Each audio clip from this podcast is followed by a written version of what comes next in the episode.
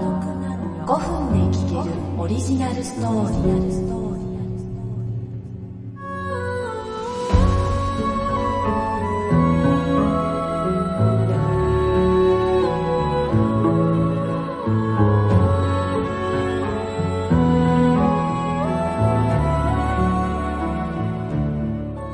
この番組は株式会社アルファの制作でお送りします。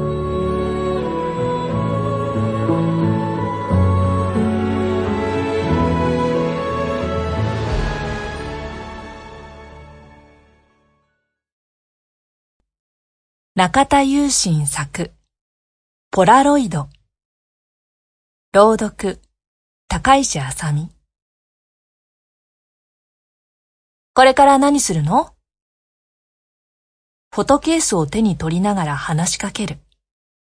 中の写真には、今座っているテーブル越しにある椅子に腰掛けながらコーヒーをたしなむ、ユウの姿。いつもと変わらないよ。毎度の返事が聞こえた。もちろん幻聴ではない。確かに目の前にユウはいる。ちなみに、今は何してるの？ユウに問いかけると、写真、撮ってみなよ。得意げに言ってきた。椅子から立ち上がり、近くのウォールラックに置かれたポラロイドカメラを手に取る。すかさずパシャリとテーブルに向けてシャッターを押した。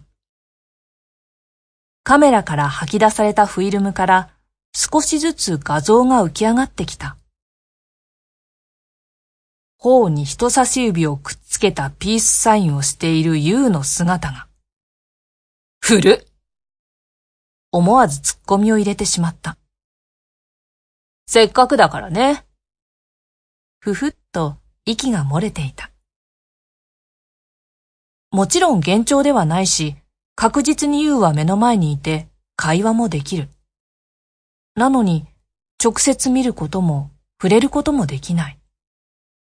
なぜかこのカメラで撮った写真にだけは写ってくれる。このことを誰にも話したことはない。私というだけがこの状況なのかもしれないし、もちろん他で聞いたこともない。友達に話を聞いてもらうわけにもいかないし。でも、今私は、ユウと一緒にいることがわかればそれでいい。写真を撮れば姿も確認できるしね。ほとんど幽霊と変わらないけど。あっけらかんとユウが私によく言うセリフ。私はあまり好きではない。お互い会話しかできなくなってしまって随分経つけれど、お互い何がきっかけだったのか。そこだけはわからない。不便なところはたくさんあるけど、優がいるのがわかるだけで安心することも正直多い。ただ一つだけ、二人で写ってる写真が欲しい。優が写るカメラは私が子供の頃から使っている古いもの。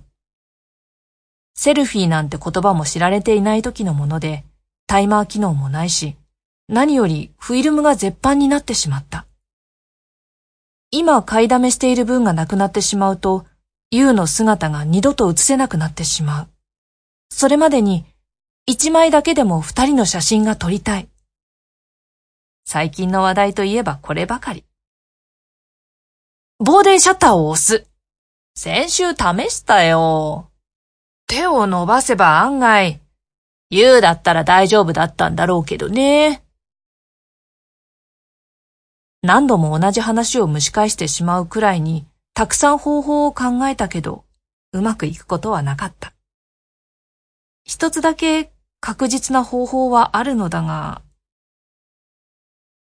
やっぱり誰かに頼むしかないのかな一番大変だよ。俺が話せるならともかくさ。堂々巡りは毎度続いていく。もどかしさと悔しさが混じった結論しか出ない。ハードルが高い願いなのだろうか。友達にも事情を話す覚悟は正直今はない。何よりも、ずっと変わらずこうして一緒に話せる方が私は嬉しい。だから、ゆっくり考えよう。ごめんな。いつからこうなったのか、知る日が来るのだろうか。それとも別の真実があるのか。不安になる疑問は浮かんでは決してを繰り返している。うん。正直知らなくてもいい。いつまでもあなたと話せる方が大事だと思うから。パシャリと一枚、優に向けて写真を撮った。そこには、少し緩んだ微笑みに見える優が、私を見つめていた。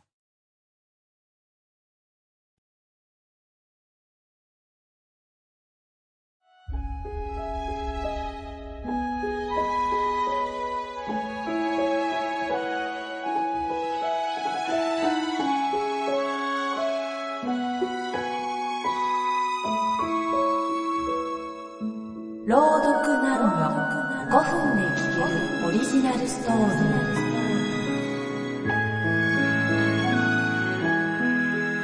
ーこの番組は株式会社アルファの制作でお送りしました。